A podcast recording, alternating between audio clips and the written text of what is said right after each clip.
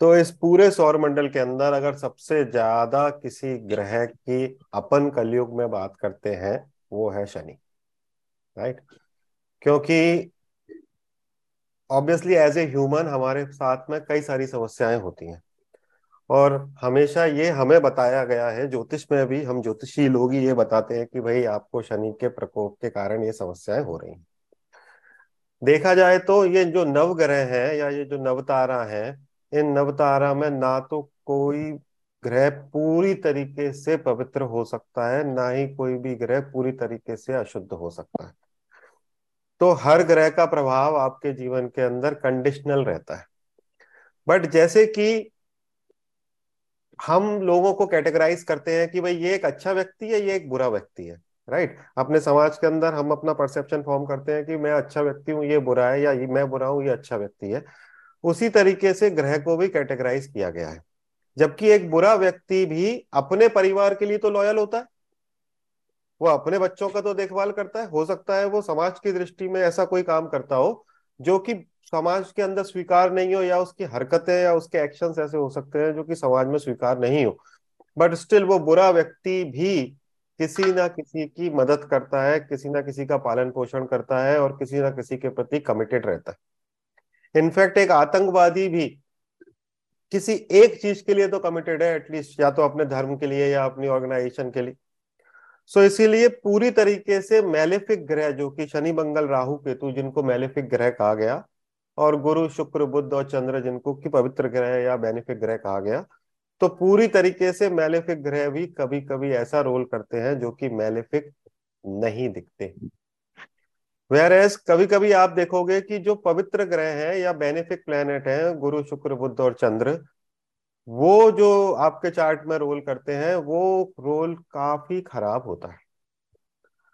तो depending upon हमने अपने लास्ट बर्थ में क्या किया, क्योंकि आपका ये जो चार्ट है, या जो आपका ये जो जीवन है, उस जीवन के अंदर आपने ये देखा होगा कि हमने मैक्सिमम चीज़ों को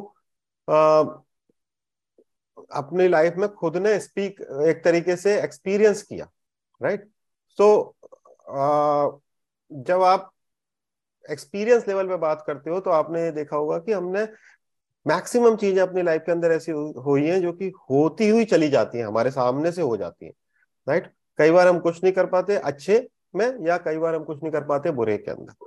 दैट मीन्स ये जो जीवन है ये जीवन एक तरीके से एक एक एक मिक्स है जिसमें कि हम पिछले जन्म के कर्मों को यानी कि संचित को और प्रारब्ध को और इस जन्म में जो हम अभी कर रहे हैं और अपने फ्यूचर के विषय में जो सोच रहे हैं और फ्यूचर जिससे बिल्ड हो रहा है इनका मिक्स रिज़ल्ट को देखते हैं। वेरस ज्योतिष मुझे ये बताता है कि कभी कभी क्योंकि ये बहुत ही क्लासिकल डिबेट है वेरस ज्योतिष मुझे ये बताता है कि आपका अपने इस जीवन के अंदर जो फ्री विल है वो करीब करीब थर्टी थ्री परसेंट यानी कि इट इज़ अराउंड तैतीस परसेंट है or whereas 66% are the things in your life is already decided by the god. Now, who is this god? So, when i am saying it is already decided by the god, इसका मतलब ये है कि हम जो पिछले जन्म, कई सारे जन्मों से करते हुए आ रहे हैं, उन सब का एक स्ट्रक्चर खिंचकर इस जन्म में आता है। इस जन्म में मैं जो कर रहा हूँ, उन सब का एक स्ट्रक्चर और उसमें से कुछ कुछ चीज़ें जाकर मेरे अगले जन्म में जाती हैं।